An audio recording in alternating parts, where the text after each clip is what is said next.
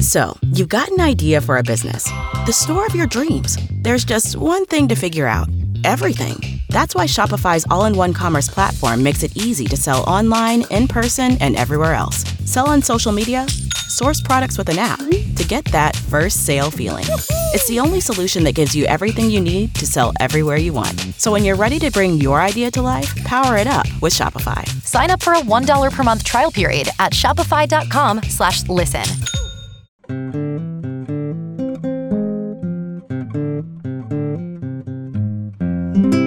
Partially Examined Life Philosophy Podcast Part 1 episodes are designed to be self contained, fully satisfying experiences in themselves. But for hardcore philosophy fans, we record for another hour or so to release behind our various paywalls to folks that pitch in to help us make this show.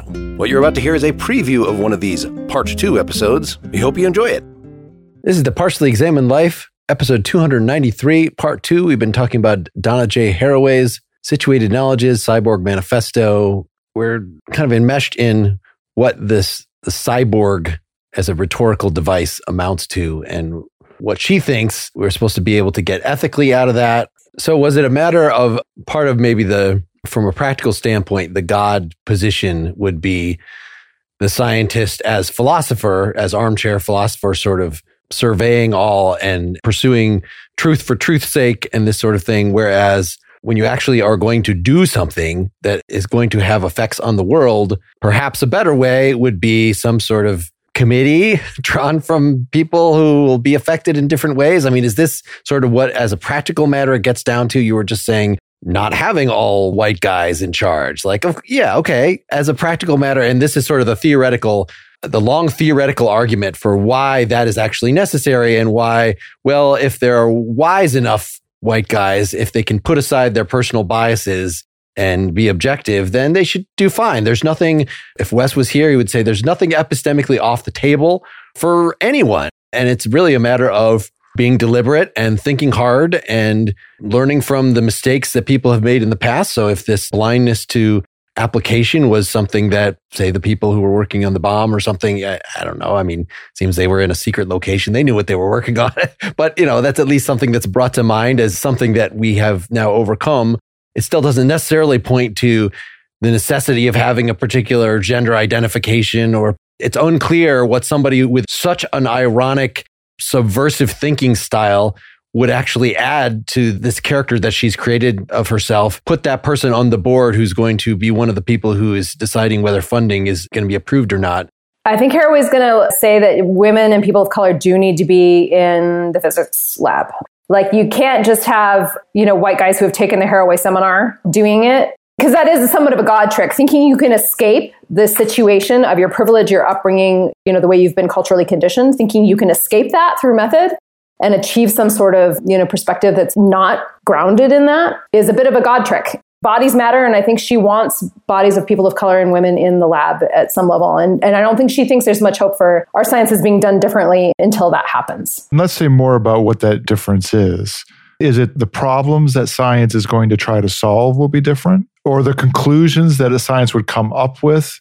I don't think we can say now what they would be. There are easy ones that you can imagine where this idea of skin in the game, and that's one thing that a localized perspective and more perspectives will get you, is that people from their histories and their local experience will feel that skin in the game in a different way, right? So you could pick your litany of past biological or psychological research that's gone on that has used oppressed people in unethical ways, right? And you can say, well, if you'd included more people on the decision making body, the people doing the science, that at the very least they would not have done the science in that way. Or another example would be the proliferation of medical research that had results that really only applied to men and missing very important biological distinctions in the behavior of medicines or whatever on women, or not paying attention to significant medical challenges that break along boundaries of race or gender and stuff like that.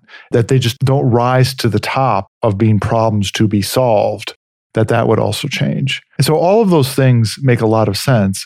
One point would be is that that's all really important, but that's all again, it's not the ways of doing science. And maybe this is where Haraway would just say, yes, of course, because the ways of doing science aren't any different than science, they're the same thing.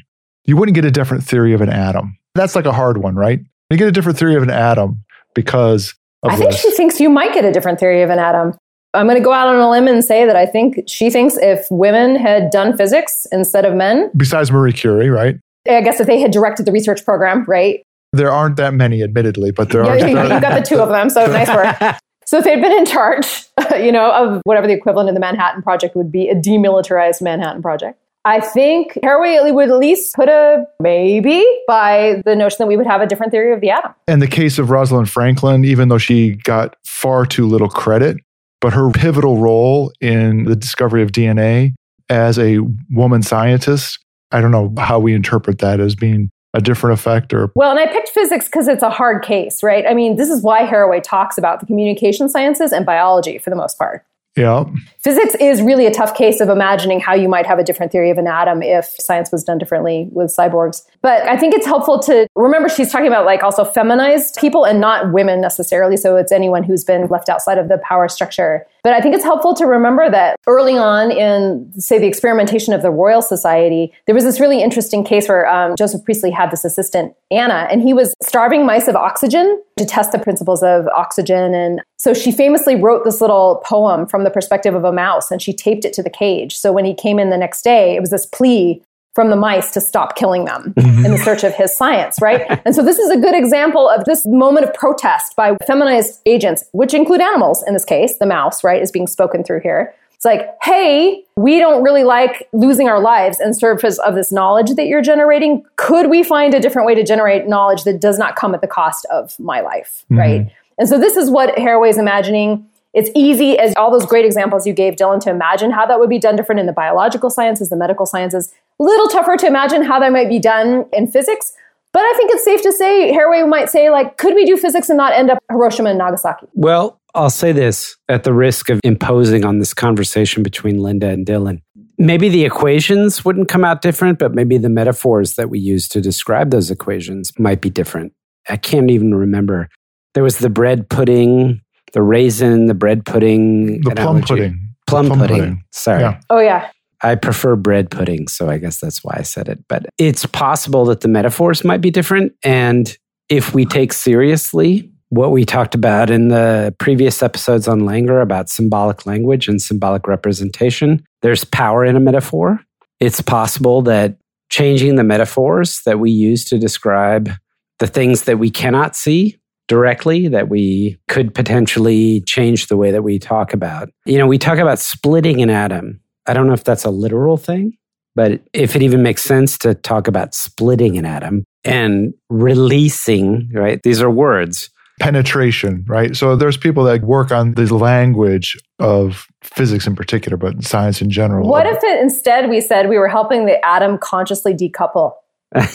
I'm laughing about the consciously part because it was reminding me of the, a thing I want to bring up later from the first episode about the relative sort of the pan consciousness aspect of this. There are words that are used like boil off is one that's maybe a little less phallic, right? To boil off atoms, boil off electrons. Or what about to push Seth's point farther, because I love where this is going, because it's going to get end us up in storytelling. Dylan, I had a physics student who told me that you could redescribe all the laws of thermodynamics with cold as the force instead of heat. Is that true? Could you just rewrite all of them as cold increases, et cetera, et cetera? Is it possible to just to reverse all the equations? That may be true. The thing that's going to to me, talking about heat versus cold, in the physics way of talking about it, cold is just relatively little decrease of the amount of heat you have.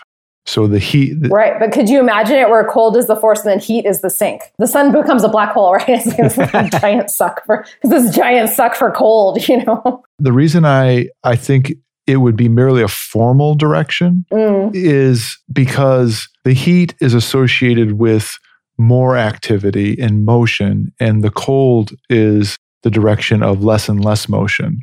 So you would have to get over, I think, the substantial epistemological and ontological understanding that you're adding something when you're adding motion and that rest is something of a starting point. Instead of stillness being a force, perhaps, yeah. Indeed. You might productively think about it that way. That's why I say, yeah, maybe the equations work out in a formal way by using heat as the sacred, cold as the source. To me, it goes contra to really, really deep localized experience.